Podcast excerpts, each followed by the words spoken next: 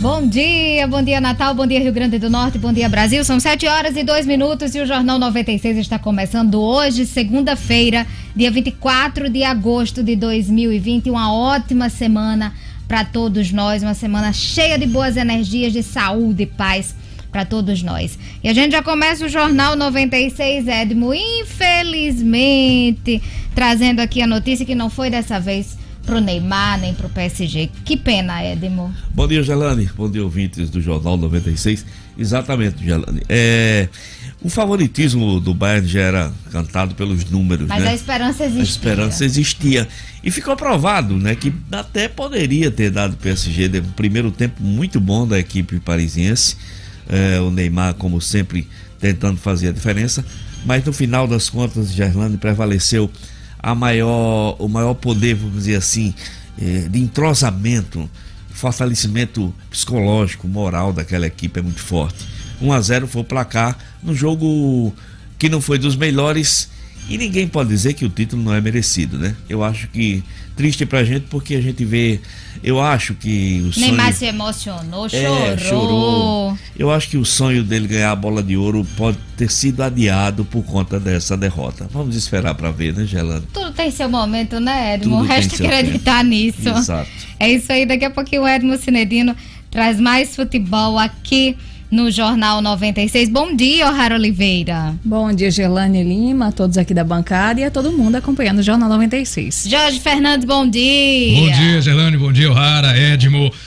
Vou convidar já o pessoal É, para vou participar, aproveitar, né? vamos aproveitar 99210 9696. Se você tem a sua eh, mensagem aí que quer passar pra gente divulgar, então aproveita. 99210 9696, mensagem de texto ou de áudio, ou se você preferir, pode ligar no 4005 9696. Uma excelente semana para todo mundo. Pois é, manda sua mensagem, fala como é que tá o trânsito, por onde você tá passando. Vamos ajudar aí quem tá ouvindo o Jornal 96 no trânsito também, para evitar alguns congestionamentos. Bom dia para todos vocês. Hoje, dia 24 de agosto, dia de São Bartolomeu, padroeiro dos padeiros, dos alfaiates e dos sapateiros. Hoje é dia de São Bartolomeu, Dia Nacional da Comunidade Ucraniana e Dia da Infância.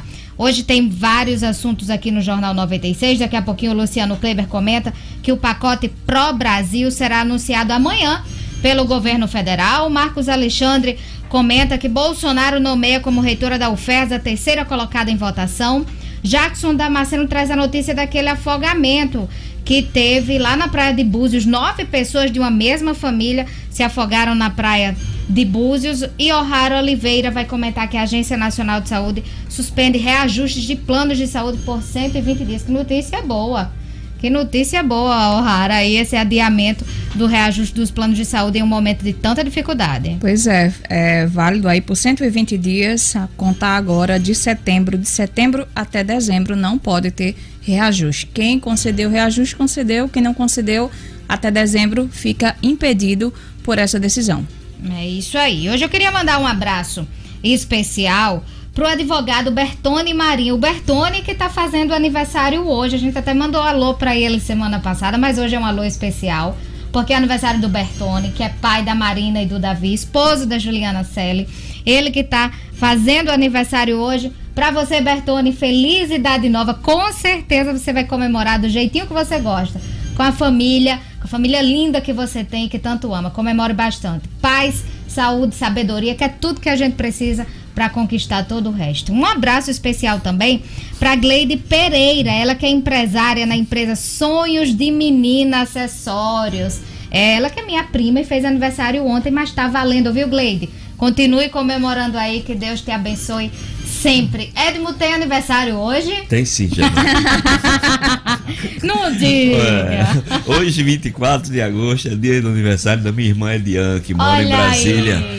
Grande abraço pra minha irmã, toda a felicidade do mundo. Hoje tem aniversário sim, não tem mês Sua de irmã agosto. hoje? Minha irmã, minha É, irmã. isso A minha é. irmã mais, a mais nova das mulheres, é Ediane, tá fazendo aniversário hoje. Agosto é dia sim, dia não. Dia sim, dia É, não. primeiro, 4, 8, 11, 12, 21. 16, 21, 18, 21 e 24. Minha nossa. Encerra hoje. Acabou? Encerra hoje. Eu é. duvido que vai aparecer, você ainda vai lembrar, eu tenho Vai certeza. descobrir mais um. tá dado o recado, Edmo Cinedino. Ai. Festa na família do Edmo Cinedino, muita festa nesse mês de agosto. Vamos aproveitar e mandar um abraço especial para essa turma que já conectada, tá conectada aqui no YouTube. Vamos lá, o Dário ABC. Olha aí, Dário, bom dia para você. Você quer sempre o primeiro a ficar conectado aqui. Cláudio Paiva, Nailson Pereira também. Vamos, a turma lá do Colégio Connect. Olha aí, lá no Nova Natal, Colégio Connect. A turma tá conectada, escutando o Jornal 96 para ficar bem informado. Um abraço para toda a equipe do Colégio Connect, a Joelma Alves, o Tio Branco, Maria da Conceição Antunes de Carvalho. Essa daqui ou é tia ou é prima do Luciano Kleiber, o Emerson Galdino, Luiz Gonzaga Lopes Júnior, Sueli Melo, mandando um bom dia, uma boa semana para todos nós, para você também, Sueli. Boas vendas aí na Rio Center. Giliardi Tico, Assis Bezerra, quem tá conectada também e ouvindo é a Alessandra, Alessandra que trabalha lá no SESI e ela tá mandando um abraço especial para Maria Cecília, sua enteada que hoje tá fazendo oito aninhos. Então hoje é dia de festa aí pra a família da Alessandra, da Maria Cecília. Um beijão, Maria Cecília, você que tá completando oito aninhos. Que Deus te abençoe sempre. A todos um bom dia e vamos a mais destaques da edição de hoje. Tribunal de Contas do Estado adverte 50 municípios por falta de transparência em gastos no combate à Covid-19. Rio Grande do Norte tem segundo mês com saldo positivo do emprego formal. Decreto autoriza ampliação do horário de funcionamento de shoppings na capital. Oficial da Reserva da Marinha é morto durante confusão em posto de gasolina em Parnamirim. Futebol brasileiro tem rodada de poucos gols e jogos de baixo nível técnico. ABC vence o Potiguar no Nogueirão e mantém 100% no retorno. Jornal 96. Muito bom dia a todos agora, 7 horas e 10 minutos. E ainda hoje aqui no Jornal 96 a gente vai conversar com o advogado Vladimir Capistrano, que já foi juiz do Tribunal Regional Eleitoral, ele que é especialista em direito eleitoral e a gente vai falar sobre esse período de pré-campanha, o que pode e o que não pode nesse período. Daqui a pouquinho, Vladimir Capistrano aqui no Jornal 96. E vamos às manchetes dos principais jornais do país hoje, O'Hara. A Folha de São Paulo destaca: governo desmonta ação de combate a abuso infantil. O estado de São Paulo estampa hospitais esperam uma avalanche de cirurgias sem urgência. E o Globo noticia: orçamento do próximo ano não terá bloqueio de recursos. Vamos também ler as manchetes das principais revistas semanais do país. Veja. Quando a gravidez é uma tragédia. O caso da menina de 10 anos que foi estuprada pelo tio traz de volta uma velha discussão emperrada nos últimos 20 anos por, questões éticas, morais e religiosas. Isto é, voltar ou não às aulas. Segundo a revista Isto É, não há condições no momento de um retorno seguro às atividades escolares, sem o risco de agravar a pandemia. E o desafio do país vai ser resgatar o déficit do aprendizado. Época: infância roubada. A barbárie contra uma criança de 10 anos expõe a rede de falhas do Estado que impede vítimas de estupro de interromperem a gravidez. E Carta Capital traz aqui Bolsonaro 1 e 2. A revista estampa o presidente da República em sua matéria de capa, mostrando as diferentes faces de Jair Bolsonaro. Essas são as manchetes das principais revistas semanais do país e vamos a alguns destaques do portal nominuto.com. Natal tem mais de 22 mil pessoas recuperadas da Covid-19. Dos mais de 23 mil casos positivos, 63 estão internados, 339 estão em quarentena domiciliar, 860 foram a óbito e óbitos e 22.153 foram considerados recuperados. Governo do Estado lança programa Turismo Cidadão. Usuários do Nota Potiguar poderão resgatar serviços turísticos oferecidos em equipamentos com o selo turismo mais protegido, como diárias em hotéis e passeios de buggy. Rio Grande do Norte adquire 150 mil testes para confirmar anticorpos para a Covid-19. Diversas categorias de trabalhadores serão beneficiados aí com testes de sorologia para verificar se o paciente já entrou em contato com o vírus, constatando a existência de anticorpos. OMS orienta que crianças com 12 anos ou mais devem usar máscaras como adultos. Pois é, segundo o documento divulgado no site da Organização Mundial de Saúde, máscaras devem ser usadas especialmente quando a distância de outras não pode ser garantida e há transmissão generalizada na área. Acesse e fique bem informado, você na capital, no interior, fora do estado, fora do país, www.nominuto.com. Tem notícia chegando. Jornal 7 horas e 14 minutos. Vamos falar de Cicobi? Pois é, faz tempo que você escuta falar aqui sobre o Cicobi, que é o sistema de cooperativas de crédito do Brasil, sobre o quão é importante é o cooperativismo financeiro. Agora, então, mais do que nunca, é hora da gente falar de quem verdadeiramente se preocupa conosco, com os nossos negócios e com a economia local. Quando pensar em escolher qualquer produto ou serviços financeiros, maquineta, boleto bancário, seguro e aplicações, não pense muito. Valorize e use o Cicobi como seu parceiro prioritário. Valorize quem valoriza o que é daqui. Na agência do Cicobi no Partage Norte Shopping, a gerente é Celiane. No Portugal Center é Denivaldo. No Centro de Convivência da UFRN é a DEA. E na agência da Bel Cabral é o Galiza. Cicobi. Não podemos dar as mãos, mas podemos juntos fazer a diferença, você já sabe. Olha, O'Hara destacou aqui, a gente destacou no, nas notícias do No Minuto o número de recuperados aqui em Natal. Já são mais de 22 mil pessoas. Vamos atualizar os números da Covid-19 aqui no Rio Grande do Norte, no Brasil e no mundo. Infelizmente, o Rio Grande do Norte voltou a fazer parte do grupo que apresenta os números da, da Covid-19, o número de mortes subindo. Infelizmente, ontem foi o último registro e o Rio Grande do Norte está no grupo de estados que aumentou aí o número de mortes. E de acordo com os dados de ontem do Ministério da Saúde, o Rio Grande do Norte tem 59.582 casos do novo coronavírus. São 189 infectados a mais do que no boletim divulgado pela CESAP no sábado. O número de óbitos chega a 2.170. No Brasil, no Brasil, o país registrou 495 mortes pela Covid confirmadas de sábado para domingo, chegando ao total de 114.772 óbitos.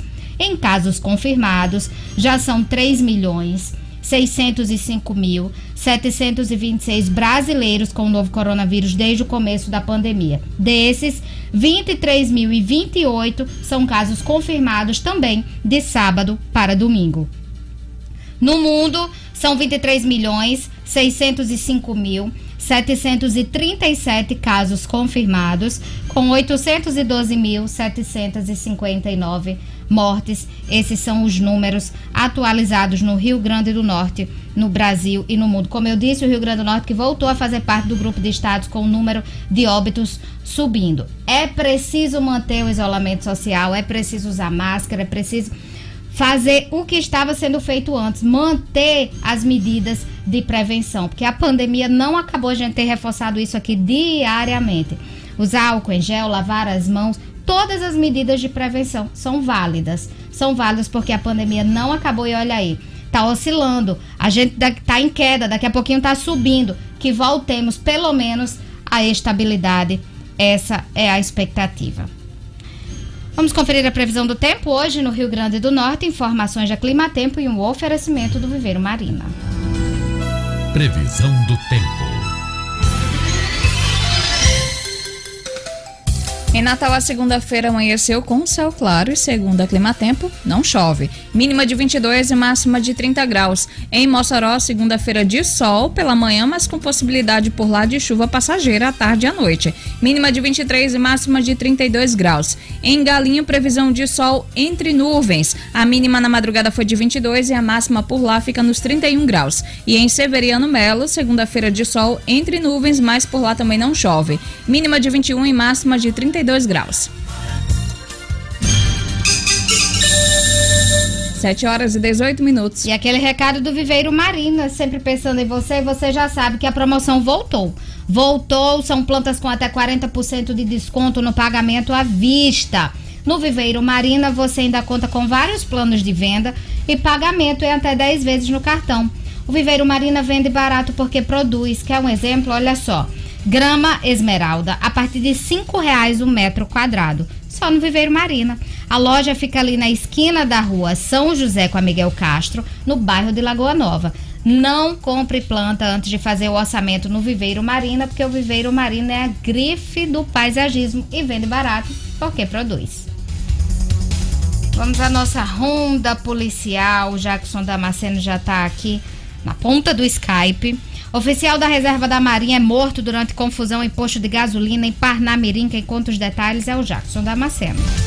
Polícia, com Jackson Damasceno. O da massa. Oferecimento. Ótica Ideal. Compre seus óculos escuros ou de grau das melhores marcas em até 10 vezes no cartão. Temos convênios com empresas e associações. Facilitamos seu exame oftalmológico. Ótica Ideal. Nosso ideal é fazer você feliz. Edifício Barão do Rio Branco 5. Telefone 32016797. Sigam também nossas redes sociais.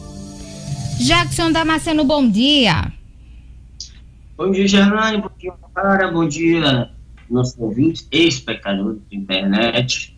Olha, Maurício da Silva Gomes, de 64 anos, foi morto na tarde de ontem em um posto de gasolina de Cajupiranga, em Parnamirim. De acordo com informações da Polícia Militar, tudo começou com um homem que entrou na loja de conveniência do posto para pedir dinheiro.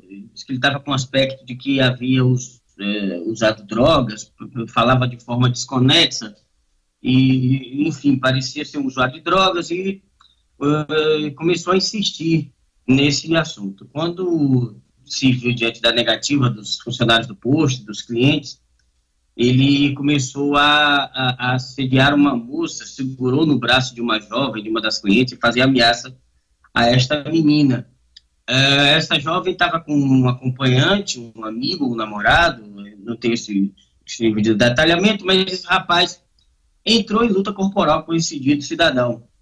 Foi quando o suboficial da reserva da Marinha, Maurício da Silva Gomes, chegou ao posto de combustíveis, viu o que estava acontecendo e tentou defender o casal. Ele estava armado e entrou em luta corporal também com o tal uh, homem que aparecia, que aparentava estar drogado, no momento em que a arma dele caiu. Este outro rapaz pegou a arma, esse, o suspeito, pegou a arma do suboficial e descarregou o tambor do revólver 38 no, no suboficial. Levou cinco tiros e morreu na hora. Como ele havia descarregado a arma, populares que estavam no posto de combustíveis dominaram o suspeito e passaram a espancá-lo, quase a linchá-lo. É, a polícia foi acionada, chegou até o local, conseguiu impedir o linchamento, mas o suspeito foi bastante ferido para o hospital Deoclésio Marques, lá mesmo em Parnamirim. A última informação que eu tive é que ele ainda estava hospitalizado, se recuperando, para poder depois ser levado à delegacia para ser preso em flagrante, mas, é, segundo informações da polícia, ele está bastante lesionado, machucado, suspeito do crime, e continua no hospital. O caso será investigado pela primeira delegacia de polícia de Parnamirim. Jackson, nove pessoas de uma mesma família se afogaram na praia de Búzios. Conta pra gente como isso aconteceu. Olha, felizmente escaparam todos vivos, mas serve de alerta é para a situação que está o nosso mar. Nesse mês de agosto, venta muito no litoral. Quem vai à praia estranha, né? É, é em Búzios isso acontece, um mar bastante revolto, inclusive homens do Corpo de Bombeiros estão circulando à beira da, eh, da praia, alertando pessoas que estão entrando no mar. E na tarde de sábado foram nove pessoas de uma mesma família se afogaram de uma vez. Na verdade, um pequeno grupo primeiro eh, entrou no mar, perdão, começou a se afogar e o restante da família tentou salvar esse primeiro grupo que estava se afogando quando também começou a se afogar. E aí, é, o Corpo de Bombeiros, por sorte, estava com um número de soldados é, é, é bastante né, nesses dias, visto que o efetivo do nosso Corpo de Bombeiros ainda é muito pequeno em relação ao ideal, principalmente ao tamanho do nosso litoral, mas dessa vez cinco bombeiros é, trabalharam nessa missão e conseguiram salvar todos da família, felizmente. Dois foram levados ali para uma unidade hospitalar ali mesmo do litoral sul, mas todos escaparam com vida. E fica o alerta para o risco do banho no mar, principalmente do mar de Búzios, por conta das características daquela praia, de correntezas, de buracos. É a praia que, pelo menos segundo as estatísticas, é a praia que mais mata por afogamento no Rio Grande do Norte é a Praia de Búzios. Portanto, fico alerta para que todos tenham cuidado ao frequentar aquela praia. É que sorte, né, Jackson? Nem todo mundo tem essa sorte, não. Porque nove, nove pessoas, diga aí, que bom. Graças a Deus está trazendo aqui essa notícia para ficar apenas o alerta. Ainda bem. Ei, parabéns por sua camiseta, viu? Bonita camiseta aí. Gostei. Ah, obrigado, obrigado. Bairro de Novo, homenageando o bairro de Nova Descoberta. Muito bacana. Jackson, até amanhã, uma boa semana para você e até amanhã com mais notícias policiais aqui no Jornal 96. Até amanhã, Gerlane. Até amanhã a todos. Uma ótima semana. Até amanhã, se Deus quiser. Jornal 96. 7 horas e 24 minutos. 7 horas e 24 minutos aqui em Natal. E olha só, acho que vocês já acompanharam aí a notícia, mas vamos trazer aqui para o nosso ouvinte do Jornal 96 o decreto que autorizou a ampliação do horário de funcionamento dos shoppings aqui de Natal. A prefeitura publicou no Diário Oficial do município, na edição de sábado, um novo decreto ampliando o horário de funcionamento dos shoppings e traz algumas mudanças para o segmento de bares, restaurantes e também serviços de alimentação. As novas regras já estão valendo, os shoppings poderão funcionar até duas horas a mais, agora funcionam das 11 da manhã até as 9 horas da noite e com até 50% da capacidade de ocupação. Esse decreto ele é válido para os shopping centers com sistema de ventilação por ar condicionado. Os shoppings, bares e restaurantes estão autorizados a funcionar desde o dia 28 de julho. Todo mundo já sabe por força de um decreto municipal. E de acordo com esse decreto, os shopping centers estavam autorizados a funcionar do meio-dia, a partir do meio-dia até as 8 horas da noite todos os dias da semana e com 30% da capacidade de ocupação. Agora vão funcionar das 11 às 9 da noite com 50% da capacidade de ocupação. No caso de bares, restaurantes e demais serviços de alimentação, como pizzarias, lanchonetes, food parks, além de buffets e casas de recepção, permanece o horário de funcionamento das 11 horas da manhã até as 11 horas da noite em todos os dias da semana para vendas de salão, mas a partir de agora, os estabelecimentos podem acomodar até oito pessoas por mesa, desde que sejam da mesma família e, claro, garantindo o distanciamento mínimo de um metro e meio entre as mesas. Esse decreto mantém a permissão para o uso do som ambiente com música ao vivo, com limitação de até quatro artistas. O Luciano Kleber já trouxe esse detalhamento para gente. Quatro artistas, sendo um cantor e até três músicos ou instrumentistas, sendo que todos, à exceção do cantor, deverão utilizar a máscara de proteção. Ainda de acordo com a prefeitura, essa flexibilização das regras levou em consideração a redução na ocupação de leitos da Covid-19 aqui na capital e, e, no estado. Além disso, o Comitê Científico Municipal de Enfrentamento também considerou a queda no número de novos casos e de óbitos, assim como a taxa de transmissão. Ainda conforme esse decreto, os órgãos responsáveis pela fiscalização do cumprimento continuarão atuando e estão atuando. A gente tem acompanhado notícias no final de semana aí de bares lotados que foram notificados. Então, o, a fiscalização está em cima. É preciso ter todos os cuidados, não é porque está liberado que vai poder qualquer tipo de coisa. Então a fiscalização está em cima. Inclusive, essa fiscalização ela pode interditar os estabelecimentos que descumprirem as regras estabelecidas pelo documento. Sem contar que, pelo que a gente observa em rede social, né, essa questão de oito pessoas em uma mesa da mesma família não está sendo respeitada, né? As pessoas estão se aproveitando disso e da falta de fiscalização dos estabelecimentos para ir, assim, oito pessoas de famílias diferentes. O povo tá nem aí. É, a fiscalização precisa estar tá em cima e a maior fiscalização é a nossa, gente, é a nossa, é para o nosso bem-estar. Vamos pensar nisso, né?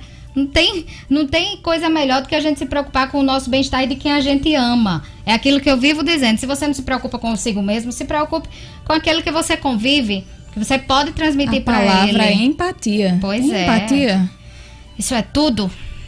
E vamos agora à economia com o Luciano Kleiber. O Luciano Kleiber já está conectado aqui. Olha só, em julho, o Rio Grande do Norte tem o segundo mês com saldo positivo do emprego formal. Esse é o comentário de hoje do Luciano Kleiber. Luciano, bom dia. Bom dia, Gerlane. Bom dia, O'Hara. Bom dia aos nossos ouvintes especiais. Pois é, eh, Gerlane, os dados do CAGED, né? É o Cadastro Geral de Empregados e Desempregados do Ministério da Economia, né? Que é da Secretaria do Trabalho e Emprego, que antes era um ministério, depois foi absorvida pelo Ministério da Economia. Eles foram divulgados já no final do dia da sexta-feira.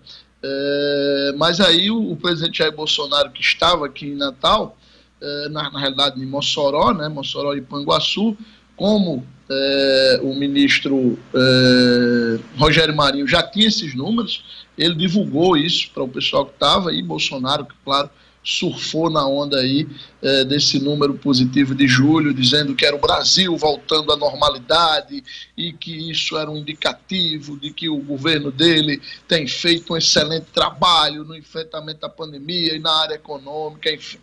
Pois bem, mas só que não é bem assim. Uh, e aí a gente explica por quê. Julho foi apenas o segundo mês do ano que a gente teve um saldo positivo no mercado formal de trabalho de janeiro a julho, dos outros cinco meses, em outros cinco meses, ou seja, de janeiro a maio, os saldos foram negativos. Além disso, o saldo de 1.161 postos aqui no Rio Grande do Norte positivos de emprego, ele é menor do que o número de junho, tá? E aí, no mês de junho, esse número foi puxado basicamente pelo segmento de serviços, notadamente os serviços ligados à área de imobiliárias, tá certo? E também de comunicação. Exatamente as empresas se ajustando, se adequando aos novos formatos de trabalho. Agora, no mês de julho, era natural que houvesse um saldo positivo, por quê? Porque é o mês que marca o início efetivo da nossa retomada da economia, né? Sempre é bom lembrar que desde 1 de julho a gente começou a dar alguns passos eh, nessa retomada. E aí, claro, com a retomada, as empresas voltaram a contratar né, quem tinha feito desligamentos, principalmente daquele pessoal eh, que tinha carteira de trabalho no modelo intermitente e tal. Então, essa, esse movimento positivo para o mês de julho já era esperado.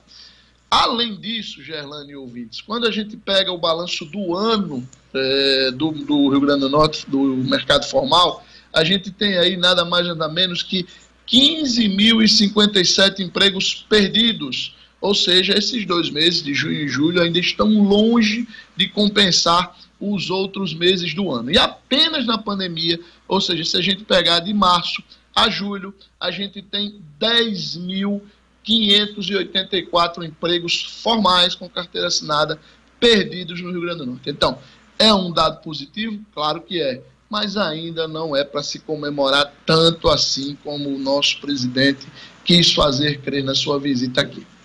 É, Luciano, a gente tá longe, na verdade, de comemorações, né? Porque só o que a gente vê é gente sobrevivendo, sobrevivendo. E assim, claro que se comemora quando alguém sobrevive, mas é uma realidade muito distante da ideal.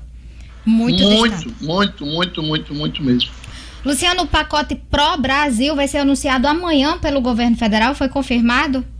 Pois é, o jornal Valor Econômico traz essa notícia em primeira mão hoje, Gerlane, é, mostrando que o Pró-Brasil deverá ser anunciado pelo, pelo governo federal e aí deverá ser um momento de entrevista coletiva, onde devem estar presentes o presidente da Câmara, Rodrigo Maia, presidente do Senado, Dalvi Alcolumbre, eh, o presidente da República, claro, Jair Bolsonaro, e o ministro Paulo Guedes, além eh, dos ministros, talvez o Tarcísio Freitas e o Rogério Marinho. Eh, qual é a ideia? A ideia é lançar tudo de uma vez como um grande pacote de incentivo a esse período de retomada da economia. E aí a gente vai destacar aqui quatro pontos é, que eu acho que são fundamentais, são os mais importantes desse Pro Brasil, que devem ser anunciados amanhã. O primeiro, aquele pacote de obras no valor de 5 bilhões de reais. Os ministros da área é, de infraestrutura e de desenvolvimento regional, Tarcísio Freitas e Rogério Marinho, queriam aí algo em torno de 150 bilhões, né? tiveram que se contentar com muito menos, com 5 bilhões mas é um dinheiro que tende a, a movimentar aí algumas obras, principalmente no Nordeste.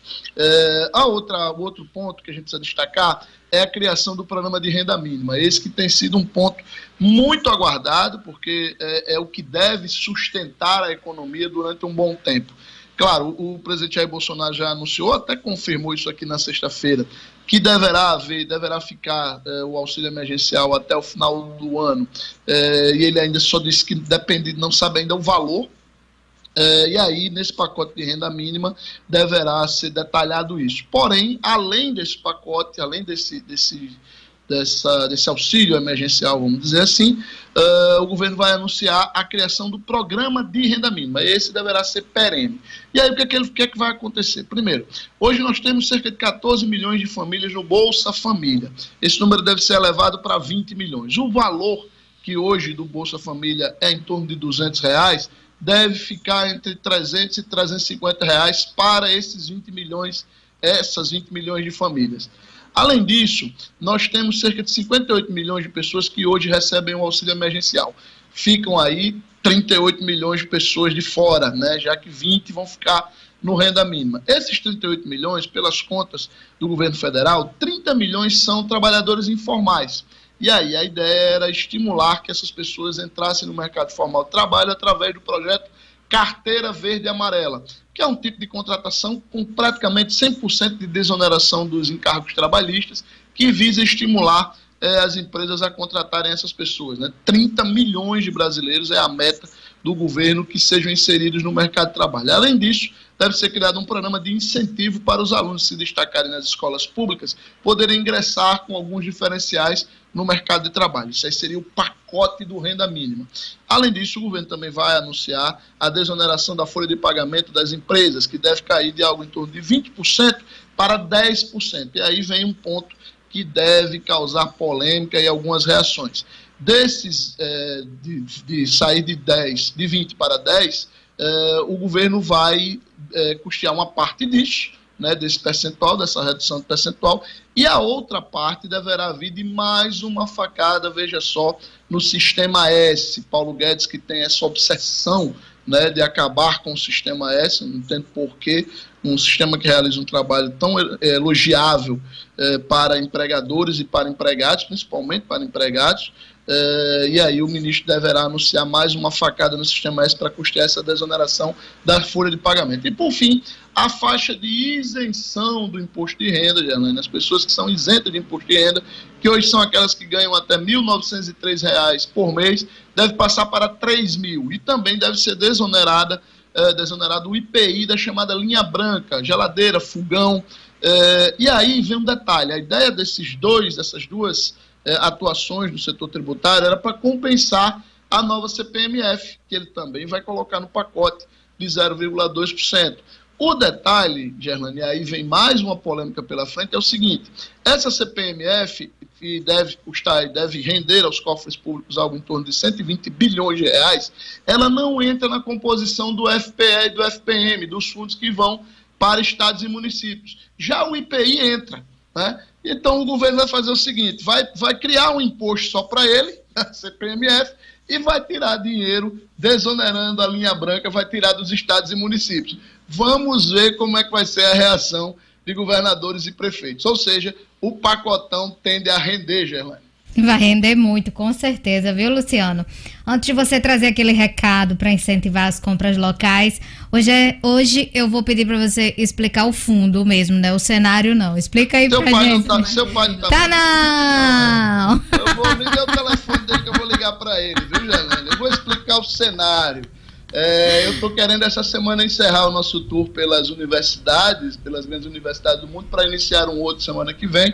E aí vou atender o pedido de vários ouvintes, trazendo as universidades brasileiras, porque nós também temos grandes universidades por aqui. E aí eu estou hoje com Bonitas, por com sinal. a grande USP, Universidade de São Paulo, né, que muita gente até pode confundir, pensar que é uma universidade federal, mas não é, é uma universidade estadual, bancada pelo governo de São Paulo e é uma universidade que, se for considerada a, o seu nascedouro, que foi a Faculdade de Direito, ela já tem quase 200 anos de história e passaram pelos seus bancos gente do calibre de Chico Buarque, Fernando Meirelles, o ator e diretor, Monteiro Lobato, um dos nossos grandes escritores, José de Alencar, outra fera das letras, e ninguém, ninguém menos que o grande Rui Barbosa, um dos maiores homens intelectuais do nosso Brasil. Então, minha é, homenagem de hoje vai para a grande USP, a Universidade de São Paulo. 200 anos, Luciano. Pensei até que fosse mais recente, viu?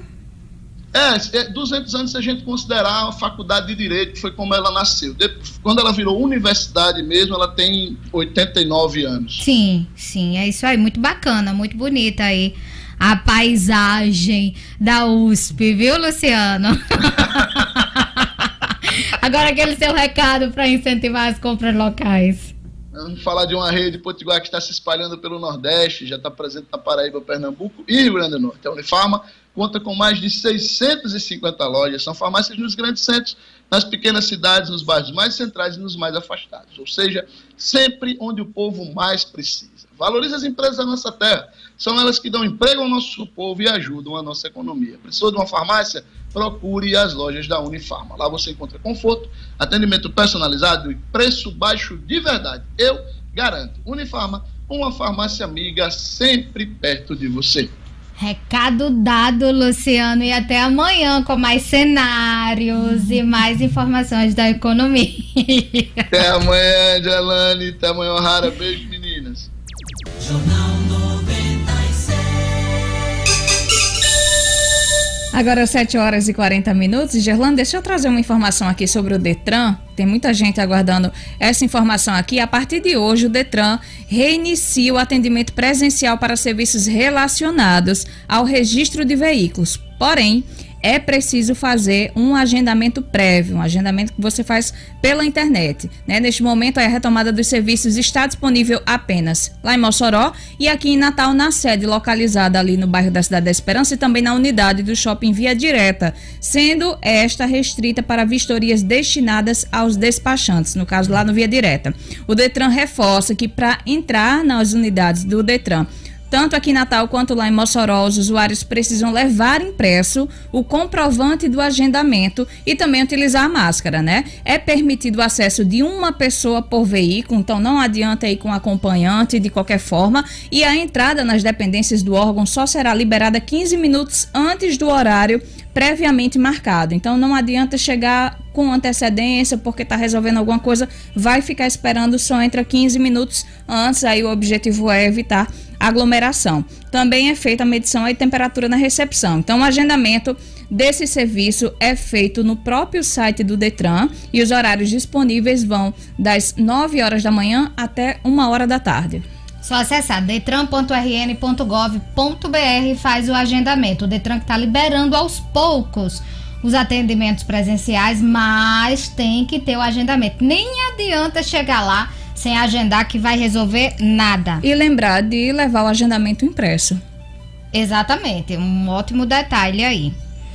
E agora a gente vai para um breve intervalo. Não saiam daí, a gente volta já já com mais política. Tem as informações do esporte com Edmo Cinedino, tem estúdio Cidadão com Rara Oliveira e a entrevista com o advogado Vladimir Capistrano. A gente volta daqui a pouco.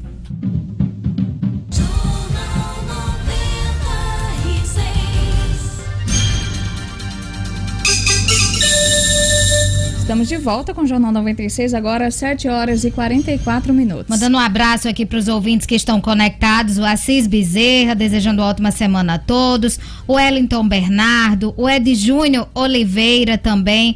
Cleiton Ribeiro, Guimarães Linhares, o Aldemar de Almeida, ele não perde o Jornal 96, Socorro Avelino, Edilson Pinheiro, Miguel Pereira, Calian Multiserviço também sempre conectado. Daniel Aprígio.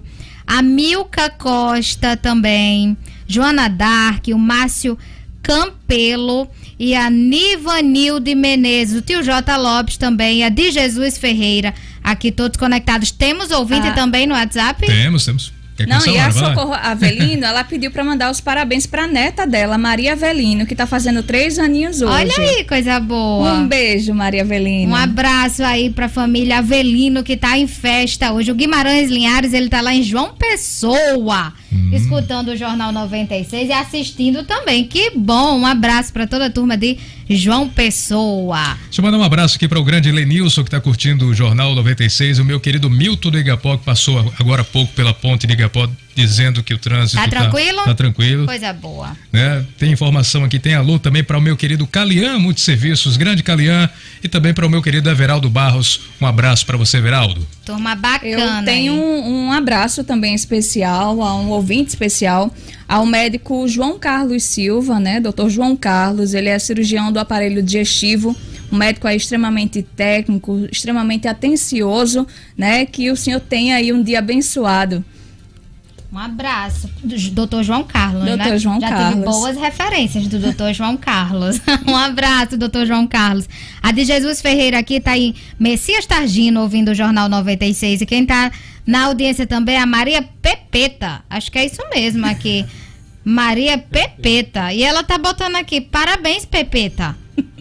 Deve ser para ela mesmo, É, né? Parabéns para ela. é, né? Vai ser. enfim, tá, tá registrado, tá registrado. E a Valmira Maria mandando um bom dia, ela lá do Panatis. Que bacana você que tá assistindo, acompanhando o Jornal 96. Olha, agora eu trago um recado aqui da família do ex-vereador Edmilson Lima. Hoje é a missa de trigésimo dia de falecimento do ex-vereador Edmilson Lima. A missa será online hoje, segunda-feira, dia 24.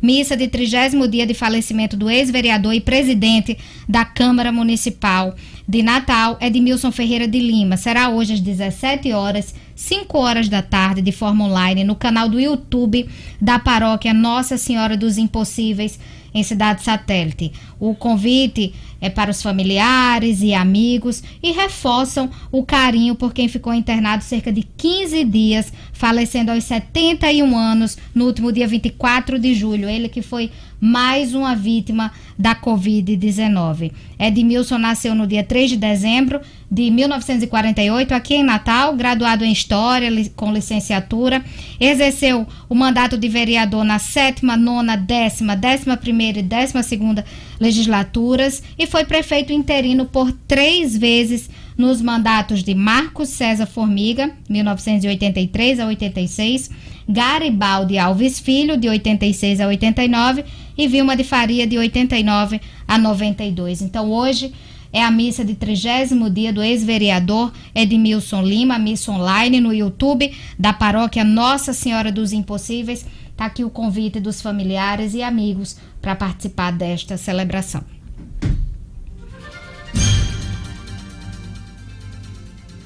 E vamos falar agora do Senac, porque o mundo mudou e você também deve mudar. Nós devemos mudar. Inscreva-se hoje mesmo no curso de idiomas Senac. Só o Senac prepara você para este novo mundo, com aulas online ao vivo que ficam gravadas para acessar quando e onde quiser.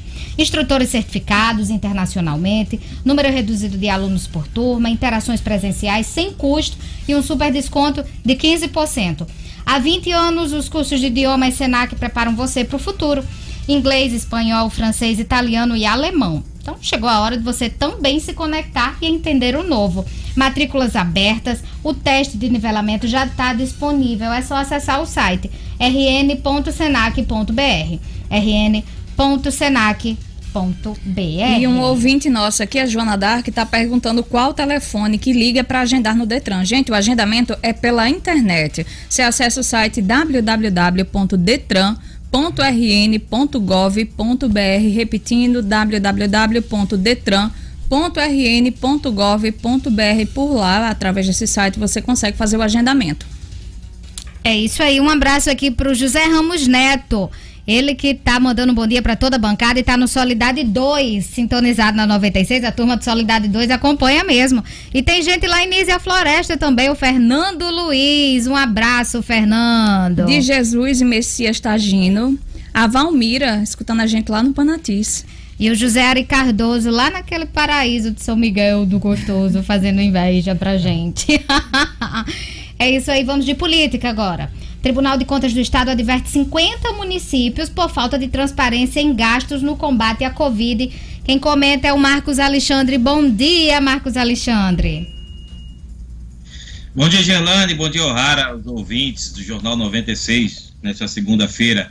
Então, o Tribunal de Contas do Estado está fazendo um trabalho preventivo né, de acompanhamento aí do, da utilização de recursos públicos na, na, nas ações né, de combate à Covid-19, em aquisição, em contratação de serviços e aquisição de equipamentos. E verificou que 50 prefeituras aqui do Rio Grande do Norte não colocaram os dados relativos a essas contratações e aquisições da forma como está especificada, como determina a lei, né? E por isso emitiu aí notas de alerta, nota técnica de alerta para que esses ajustes sejam sejam feitos e as informações sejam prestadas. Né? Não, não significa dizer que essas 50 prefeituras cometeram alguma irregularidade, não é isso.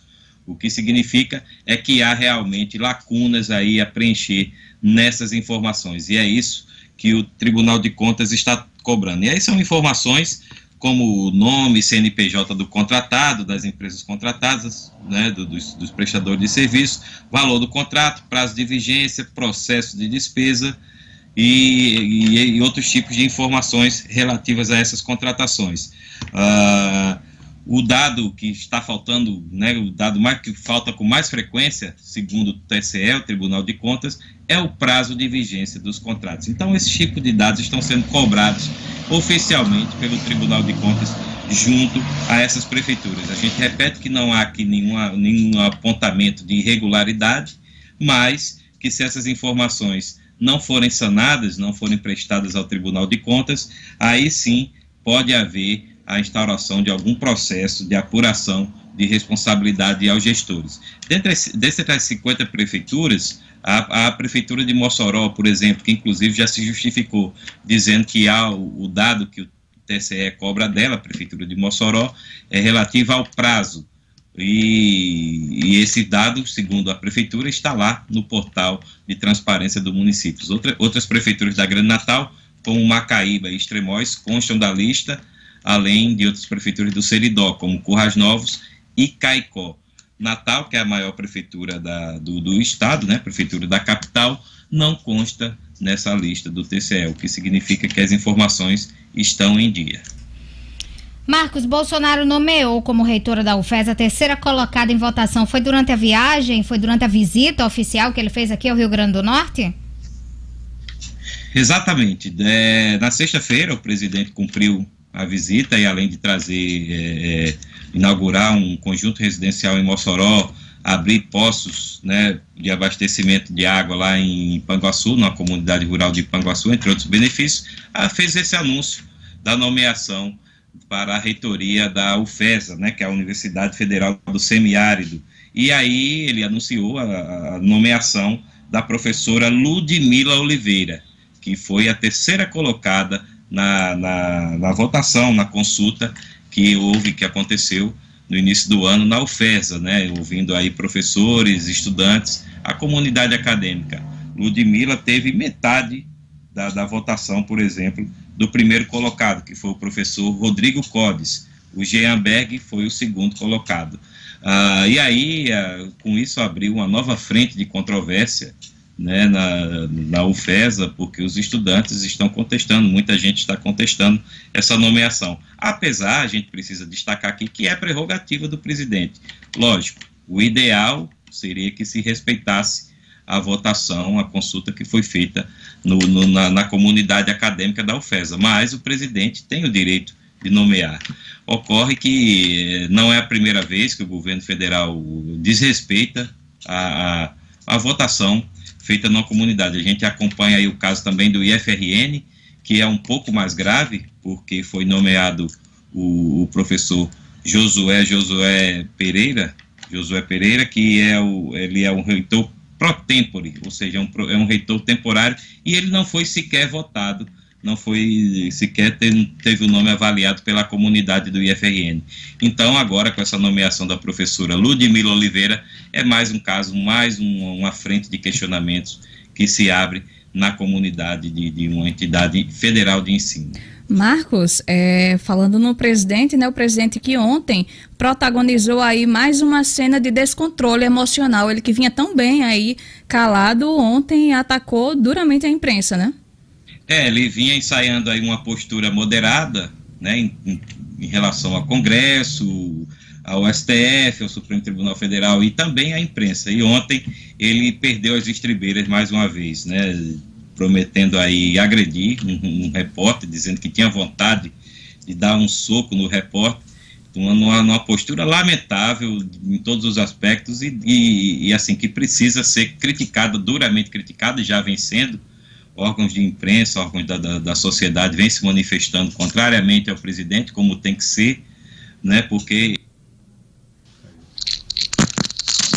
Acho que congelou a imagem aqui do Marcos Alexandre, mas daqui a pouquinho a gente tenta a conexão. Tava falando aqui da ameaça, né, de Bolsonaro ao jornalista e a gente volta a tocar naquela tecla da questão da liberdade de imprensa. Pois é, foi um jornalista do Globo, né, que fez questionamentos sobre os cheques de Fabrício Queiroz é, encaminhados aí à primeira-dama Michele Bolsonaro. Quer dizer, se não tem a que temer, não tem para que esse tipo de, de, de temperamento dele, de resposta agressiva. Rara, e mesmo que tivesse, a imprensa está Ele... fazendo o papel dela, então tem que ser respeitada. Você, independente do, do que foi feito Mas ou não, não do cheque ou não. Gerlando. O fato é que ele não respeita tem que a imprensa. Ser respeitado. A questão é que ele precisa se portar como um gestor que um tem a obrigação de prestar contas à população sobre seus atos. Isso aí a gente fica esperando aqui o, o contato do Marcos Alexandre. Enquanto isso, a gente traz aqui a notícia porque a Caixa Econômica vai pagar hoje o auxílio emergencial a beneficiários do Bolsa Família. A Caixa continua pagando a quinta parcela do auxílio emergencial para os beneficiários do Bolsa Família. A cada dia o saque é liberado a um novo grupo, conforme o final do número de identificação social, o NIS né? E ao todo, 19,2 milhões de pessoas cadastradas no programa receberão o dinheiro até o próximo dia 31, dia 31 de agosto. Esse auxílio com parcelas de 600 reais foi criado para reduzir os efeitos da crise econômica causada pela pandemia. Então, hoje é a vez dos beneficiários com NIS final 5 que podem fazer o saque em espécie.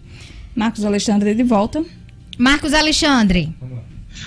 Pois é, a gente está é, comentando aqui a mais nova agressão do presidente Jair Bolsonaro à imprensa, né, ontem, mais uma postura deplorável do presidente, que vinha adotando e vinha adotando um, um, uma, umas atitudes mais moderadas, né, ele vinha ficando, evitando polêmicas como as costumeiras contra o STF, o Congresso e também contra a imprensa. E ontem voltou a mostrar descontrole ao prometer, ao manifestar a vontade de dar um, um soco em um, em um, jornalista do Globo, né, porque fez uma pergunta incômoda sobre recursos recebidos pela primeira-dama Michele Bolsonaro, né, da, dentro daquelas. A, a rachadinha, dentro do escândalo da rachadinha protagonizado pelo ex-policial Fabrício Queiroz.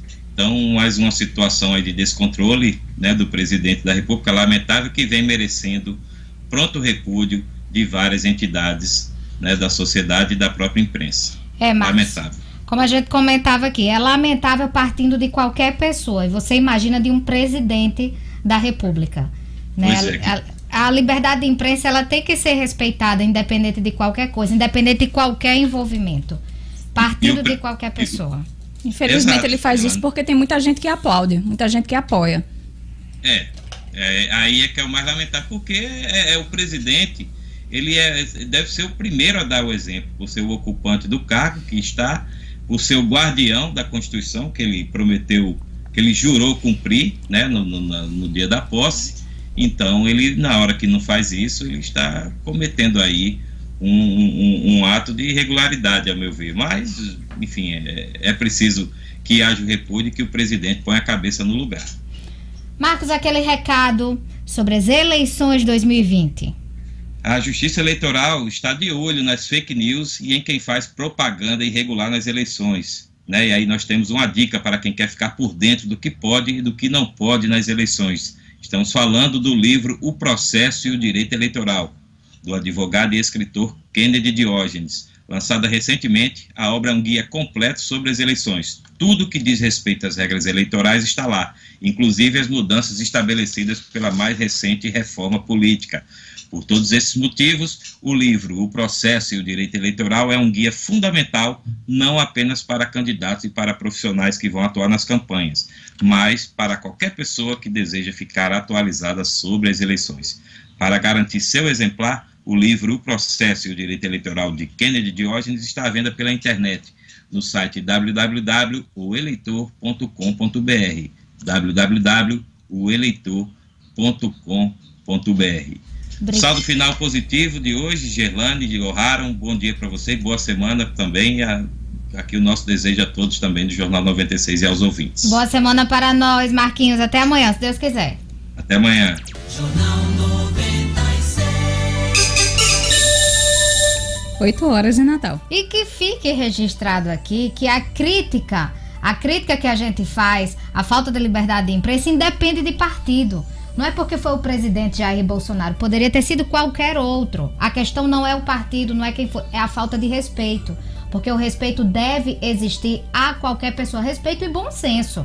E bom senso. Cada um cumpre o seu papel. Então a crítica vai independente de partido, que fique bem claro. Olha só, vamos fazer aqui só uma atualização da ronda policial sobre a notícia que o Jackson Damasceno trouxe aqui em relação ao oficial da reserva que foi morto durante uma confusão no posto de gasolina em Parnamirim.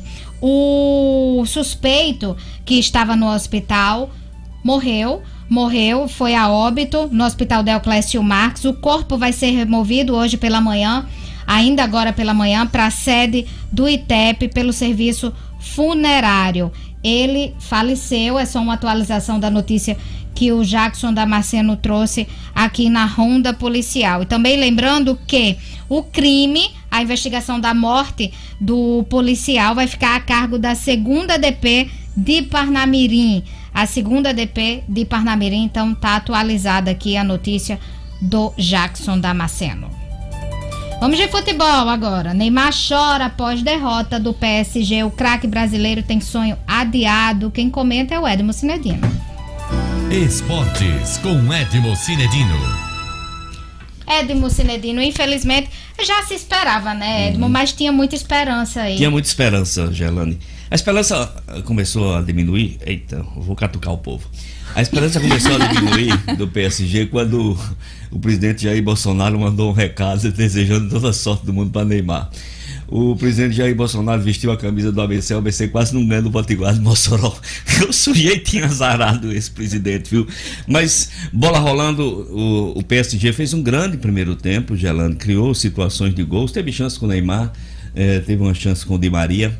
É, tem uma chance clara de gol com o Mbappé, que normalmente não perde, né? É um finalizador nato. E no segundo tempo, a equipe do, do, do Bayern de Munique passou a dominar mais o jogo, é, conseguiu marcar o seu gol, os 14 minutos, e o Paris Saint-Germain sentiu o gol. A gente notou que o time, sabe, teve aquela queda de produção, começou a ficar muito ansioso começou a ficar muito irritadiço, começou a cometer alguns erros que normalmente não vinha cometendo. A pressão Bom, também, Edmo, estava muito grande. Pressão muito grande. Resultado final 1 a 0 merecido o título, sexto título no time que jogou 11 vezes, ganhou todas as 11 partidas dessa importante competição, marcou 43 gols, tomou apenas 8. Resultado impressionante. Mas é claro, Gerlando, que eu faço questão de destacar aqui a transformação de Neymar e a transformação que ele operou na equipe, que ele ajudou a operar, porque ninguém faz nada sozinho né? no futebol é coletivo, né? Mas que ele ajudou muito a operar na equipe do, do Paris Saint-Germain, que era um, um, time médio e de repente se tornou um gigante da Europa. Hoje é um gigante da Europa, tanto que é o vice-campeão da Liga dos Campeões. Será que o fato de ter perdido o título vai ter influência na escolha da bola de ouro, que é o sonho de Neymar, que é o sonho de todo grande jogador? Eu acho que sim. Com é, certeza. A FIFA né? normalmente, os eleitores normalmente apostam, votam muito nos vencedores.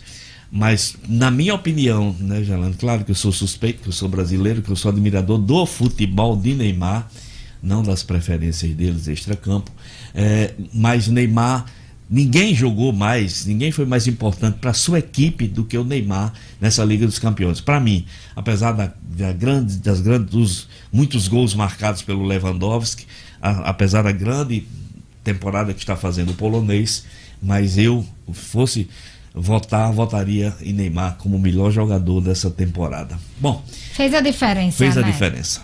Vamos esperar os próximos capítulos, porque eu quero o Neymar muito bem do jeito que está, jogando pela seleção, nos ajudando aí. Que ele não desanime, Que né? Porque vem tão bem. Não desanime. Edmo, brasileiro tem rodada de poucos gols e jogos de baixo nível técnico. Como tá triste, viu, Gerlando? Você assistiu os jogos do Campeonato Brasileiro da nossa elite, né? Tivemos três jogos no sábado, o Atlético perdeu, o Atlético Paranaense perdeu em casa o Fluminense, o Internacional líder venceu o Atlético Mineiro, Goiás venceu o Atlético Goianiense 2 a 0 no domingo. eh, Flamengo, Flamengo e Botafogo, um jogo até razoável, 1 a 1 Vasco e Grêmio, fraco, jogo muito fraco, 0 a 0 sem gols. Palmeiras 2 a 1 do Santos, um clássico desse. A gente espera ver muito mais futebol. Eu vi sim o Patrick de Paula, excelente jogador, um garoto, revelação do Palmeiras. Triste por não estar vendo o Gabriel Veron. Parece que o Luxemburgo esqueceu do Gabriel Veron. Palmeiras venceu 2 a 1 o Santos. Bragantino perdeu para Curitiba de 2 a 1 surpreendente resultado. Curitiba vinha muito mal. Sport Recife perdeu para São Paulo de 1 a 0 O Ceará eh, venceu o Bahia de 2 a 0 Nesses nove jogos, Gerlando, falta Corinthians e Fortaleza, que vai ser quarta-feira. Nesses nove jogos, apenas 15 gols marcados. Uma média de pouco mais de 1, e um gol e meio por partida, Por que é muito partida. pouco, né? Para um brasileirão. A liderança continua sendo do Internacional. eh, e na zona de rebaixamento temos equipes estão na zona de rebaixamento, Gerlando. O Atlético Goianiense, o Sport Recife, Ceará e Curitiba. Infelizmente, dois nordestinos. Na liderança internacional, 12 pontos, Vasco 10, Atlético Mineiro 9 e Palmeiras 8 são os quatro melhores colocados. Hoje. Falar em liderança, você falou aí, o ABC assumiu, reassumiu, né? Reassumiu. A liderança aí do segundo turno. Foi na vitória do- magra, apertada, aperreada contra o Potiguar de Mossoró no sábado. O ABC, lembrar que o América aplicou 6 a 0 nesse mesmo Potiguar de Mossoró, lá em Mossoró, e o ABC ganhou apenas de 2 a 0, é, um golzinho ali contado, mas serviu, três pontos serviram para que o ABC reassumisse a liderança do turno. O ABC tem 18 pontos contra 16 do América, por isso, Gerlando, que o ABC está a dois empates do título de campeão da temporada. O ABC já ganhou o primeiro turno. Aí joga contra o América no encerramento do- da, da fase de classificação desse turno. Ele se empatar, fica com 17 pontos, fica com 19 pontos, o América com 17.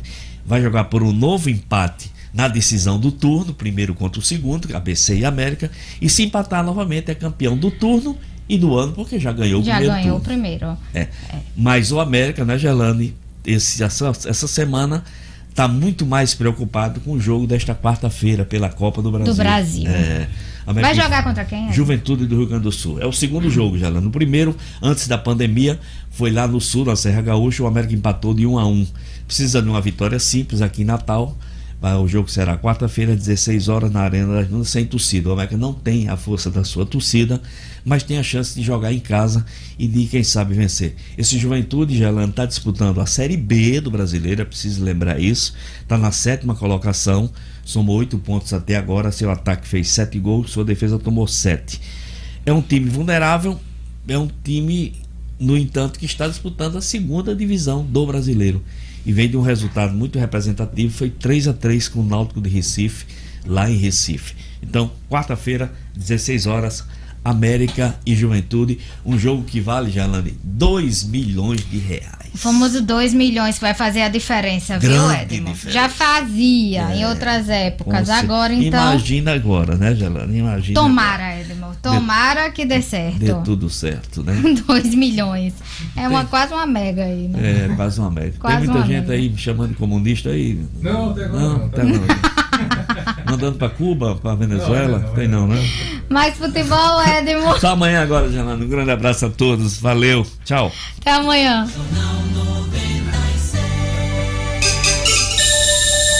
Oito horas e nove minutos. A ANS suspende reajustes de planos de saúde por 120 dias. Quem comenta é o Rara Oliveira. Estúdio Cidadão, com O'Hara Oliveira.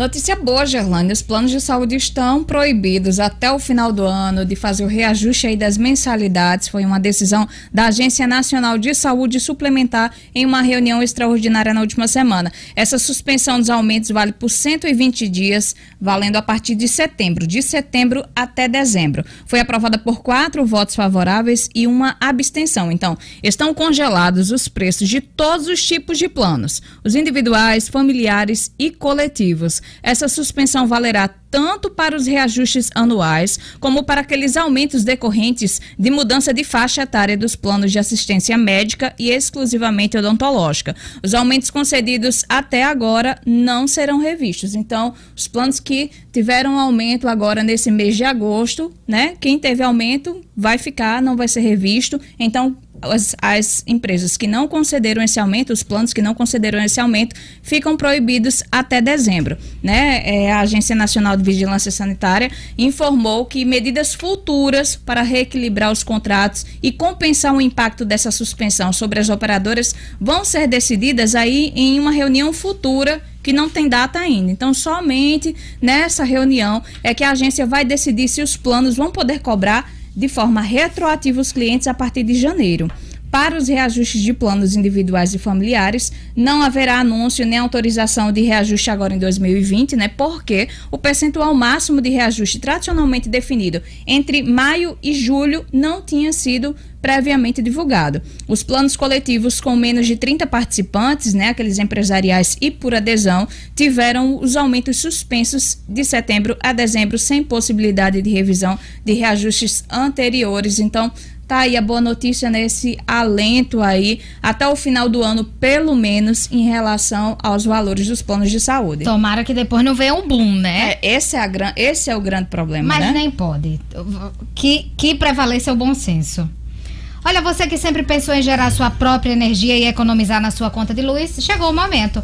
A Mega Solar, uma das maiores empresas de energia solar do Brasil, está lançando no mercado o kit de venda direta. Você agora pode comprar o seu kit de energia solar separado e você mesmo mandar instalar.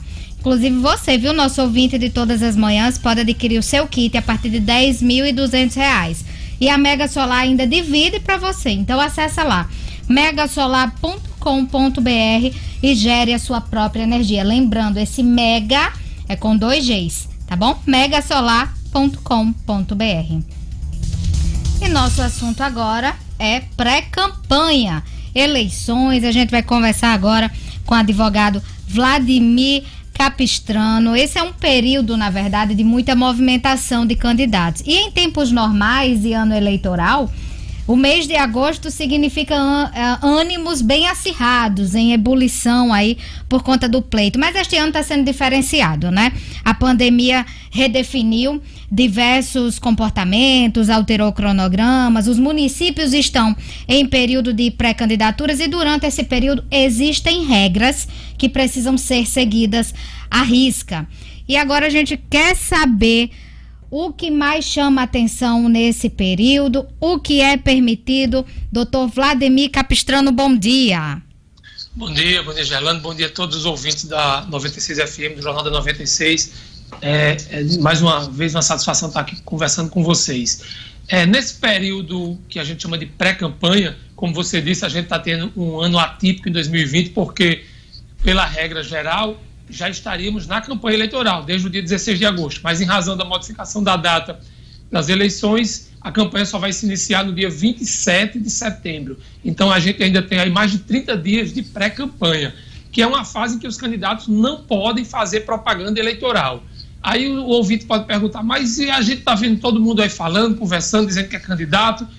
Isso é possível. Desde as eleições de 2016, quando houve aquele encurtamento do tempo de campanha de 90 para 45 dias, que a legislação foi alterada para permitir que, que, os candidatos nessa fase anterior à propaganda eleitoral, que a gente chama de pré-campanha, eles pudessem dizer que são pré-candidatos, ou seja, que têm intenção de ser candidatos, e também já pudessem falar sobre seus projetos políticos, seus planos de governo, pudessem ouvir a sociedade, colher é, sugestões para os seus projetos, tudo isso é permitido nessa fase que a gente chama de pré-campanha.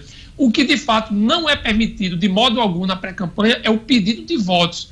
é, os, o, essas pessoas que estão na rua como pré-candidato, na na, na, nos meios de comunicação como pré-candidato, a gente não, não vai vê-los, não vai ouvi-los pedindo voto, porque pedir votos é proibido nessa fase. Pedir votos é uma, uma atividade própria da campanha eleitoral, do período de propaganda eleitoral.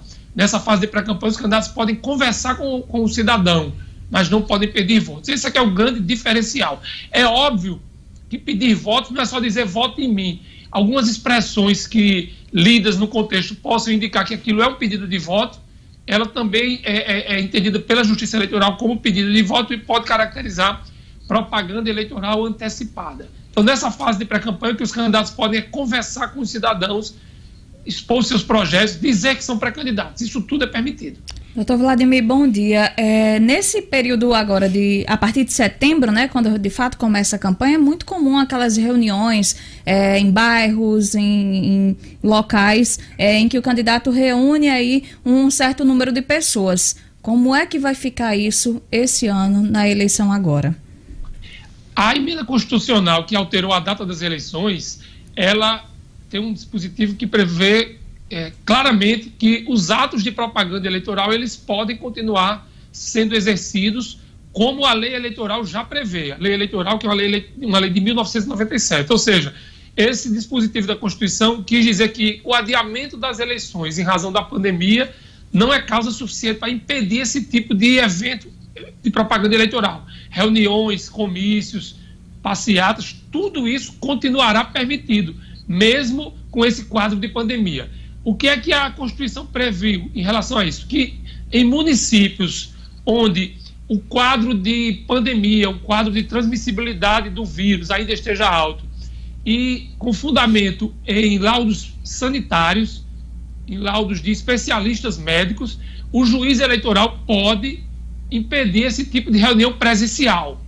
Isso é possível. Agora, tem que ser lastreado em laudos sanitários, em laudos médicos. Não pode ser apenas porque o juiz acha que não deve ocorrer em razão da pandemia. Então, como regra, os meios de propaganda continuam, de propaganda continuam podendo ser exercidos livremente, inclusive as atividades de rua, inclusive as reuniões com, com eleitores, com cabos eleitorais, inclusive os comícios, as carreatas, as passeatas, tudo pode ser exercido regularmente, desde que as condições sanitárias do município, desde que os laudos médicos sanitários não indiquem de modo diferente. Se indicar, o juiz pode restringir esse tipo de evento, pode restringir tanto em número de pessoas, em, em, em tipos de locais e pode também restringir absolutamente para que eles não sejam realizados de jeito nenhum, mas sempre baseados em laudos médicos, em laudos sanitários, e não apenas porque acha que deve ou não deve. Tem que haver uma, uma comprovação científica de que a atividade presencial vai criar algum tipo de problema para a disseminação do, do coronavírus,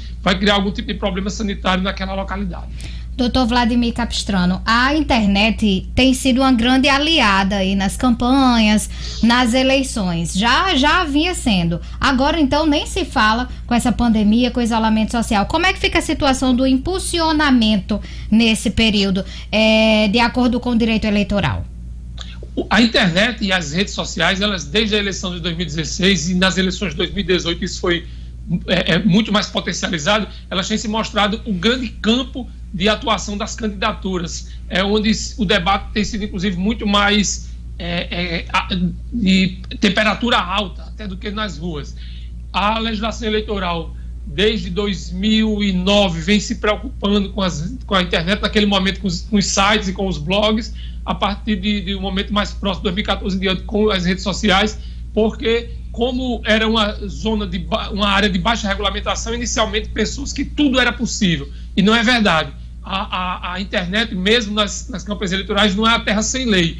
Há regras que devem ser cumpridas. E uma delas é do impulsionamento.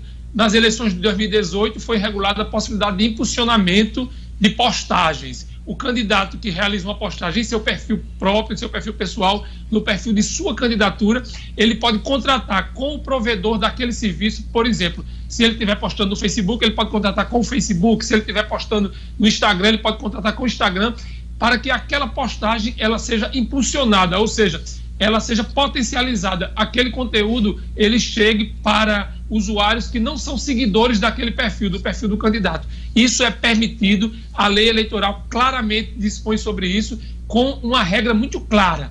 Só quem pode contratar o impulsionamento é a própria candidatura e tem que contratar diretamente ao provedor do serviço, como eu falei, ao, ao Facebook, ao Instagram, ao Twitter.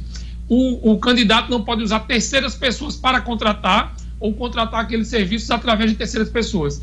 Tem que ser a própria candidatura com recursos que transitem pela conta oficial do candidato. Tudo isso é permitido para, esse, para o período de propaganda eleitoral. E aí é importante destacar que nesse período de pré-campanha, os pré-candidatos também podem impulsionar conteúdos, desde que eles também façam a contratação. A regra geral do que pode e o que não pode no período de pré-campanha é seguir o que pode no período de campanha desde que não haja pedido explícito de votos. Essa é a regra do período de pré-campanha. Como na, no, na, campanha é admitido o impulsionamento, na pré-campanha também é. Também é uma outra regra muito clara quanto ao impulsionamento. O impulsionamento tem que ser para mensagens positivas. O candidato que é, é, postou em, sua, em, seu perfil de rede social uma mensagem aos eleitores, um, um projeto que ele defende, ele pode contratar o impulsionamento para propagar essa mensagem, mas ele não pode contratar impulsionamento para é, bater em adversários, ele não pode contratar impulsionamento para é, é, propagar um, uma postagem que detrate um adversário seu. A propaganda impulsionada ela tem que ser a propaganda positiva e nunca a propaganda negativa. Essas regras são as que tratam de impulsionamento e é muito importante os candidatos seguirem, porque apesar de um mito do anonimato da internet, mas na internet não existe anonimato. Sempre há rastros que podem ser perseguidos nas investigações. Tem novidades no financiamento de campanha? Financiamento de campanha, a grande novidade para as eleições de 2020 é a utilização dos, dos recursos públicos do fundo eleitoral. É, para quem não, não, não tem lembrança, para quem não milita muito na área, até 2014 as empresas privadas podiam financiar campanhas eleitorais. A partir de uma decisão do Supremo Tribunal Federal em 2015, ficou proibido o financiamento por pessoas jurídicas privadas, por empresas privadas. Nas eleições de 2016, nós tivemos uma eleição de baixo financiamento, porque naquele momento estava proibido o financiamento por empresas privadas e ainda não existia esse, esse fundo público chamado Fundo Eleitoral para financiar campanhas apenas as pessoas físicas podiam doar. E a gente sabe que no Brasil não existe essa cultura de doação por parte das pessoas físicas em favor de seus candidatos. Isso, quando ocorre, é a exceção. Nas eleições de 2018, os parlamentares eles criaram um fundo público chamado Fundo Eleitoral, que esse fundo ele, ele, ele é abastecido com recursos do Orçamento Geral da União e esse dinheiro se destina a financiar candidaturas.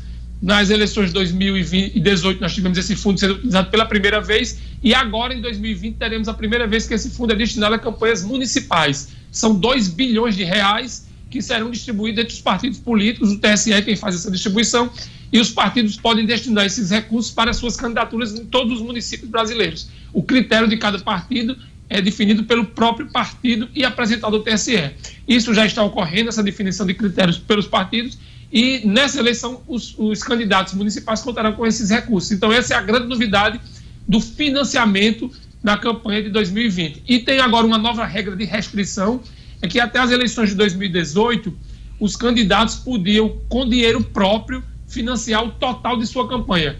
Vamos dar um exemplo, uma campanha de deputado estadual que o candidato poderia gastar até um milhão de reais. Se o candidato ele tivesse ele um milhão, ele podia pegar esse um milhão e aplicar integralmente na sua campanha. A partir de 2020, nós temos uma nova restrição que é o candidato só pode aplicar de seus próprios recursos na sua campanha até 10% do limite de gastos. Então, nesse mesmo exemplo, uma, uma campanha em que o limite de gastos seja um milhão, o próprio candidato, mesmo que ele seja um milionário, ele só pode empregar até 100 mil nessa campanha eleitoral. Essa é uma regra nova também que vai trazer muito impacto para que os milionários não possam entrar na campanha e gastar muito dinheiro e se eleger em detrimento daquelas pessoas que não dispõem de recursos financeiros. Doutor Vladimir Capistrano, a gente falou aqui sobre impulsionamento, sobre o uso das redes sociais e da internet, e tem um ouvinte aqui perguntando, e a gente não podia deixar, não podia esquecer também, é o Neno Salles, ele está perguntando, e as fake news? As fake news não vão deixar de existir, mas como é que fica essa situação? É, fake news é um fenômeno não só eleitoral. A gente assistiu aí na, durante essa pandemia da Covid-19 que as fake news dominaram o, o, o, as redes sociais, os grupos de WhatsApp, desde março, quando começou a, a, a se propagar com mais, é, com mais força esse vírus. Então, fake news não é um fenômeno eleitoral. Ele é um fenômeno que também influencia nas eleições. E a gente sabe que o combate às fake news é, um, é uma tarefa muito difícil, é, mas que está sendo é, tentada pela Justiça Eleitoral, pela Polícia Federal, pelos órgãos de inteligência. Nas eleições de 2018, a gente teve a propagação de fake news, inclusive essa ideia é objeto de investigação lá no Tribunal Superior Eleitoral, mas a gente reconhece a dificuldade que o Poder Judiciário tem de enfrentar. Agora, em 2019 foi criado um, um, um, tipo penal, um crime novo chamado denunciação caluniosa com finalidade eleitoral, que visa é, combater a disseminação de fake, news durante o processo eleitoral. A, o, o, Tribunal Superior Eleitoral, desde 2018, tem criado grupos de trabalho, tem criado mecanismos de fiscalização das redes sociais, justamente nessa tentativa de impedir, ou pelo menos diminuir a incidência das fake news no processo eleitoral, no processo de definição do voto dos cidadãos. É uma tarefa difícil, uma tarefa árdua, mas tem que ser tentada. Mas o que eu digo muito é que o verdadeiro combate às fake news tem que ser feito pelos, pela imprensa, pelos órgãos de comunicação. É a gente combater fake news com notícia boa, com notícia verdadeira. Que esse sim é, é que é o, o, o grande mecanismo de, de, de demonstrar que a notícia falsa não pode preponderar esse é o grande mecanismo, a notícia boa, a notícia verdadeira. Os candidatos se preocupam muito com fake news, ficam o tempo inteiro apresentando processos judiciais de tentativa de tirar sites do ar, de tirar postagens do ar, mas o que tem que se montar, e o TSE mostrou isso em 2018 com muita eficiência, é montar uma rede, um grupo para a cada fake news que seja identificada, disseminar notícia verdadeira na tentativa de é, é, contrapor aquela informação falsa. Porque a gente compreende que é muito difícil, pelos mecanismos judiciários, a gente combater uma notícia que cai na rede social, é disseminada, os grupos de WhatsApp são de difícil investigação. Então, é, achar que a Justiça Eleitoral vai ter a força para impedir a disseminação, de fake news é uma ilusão.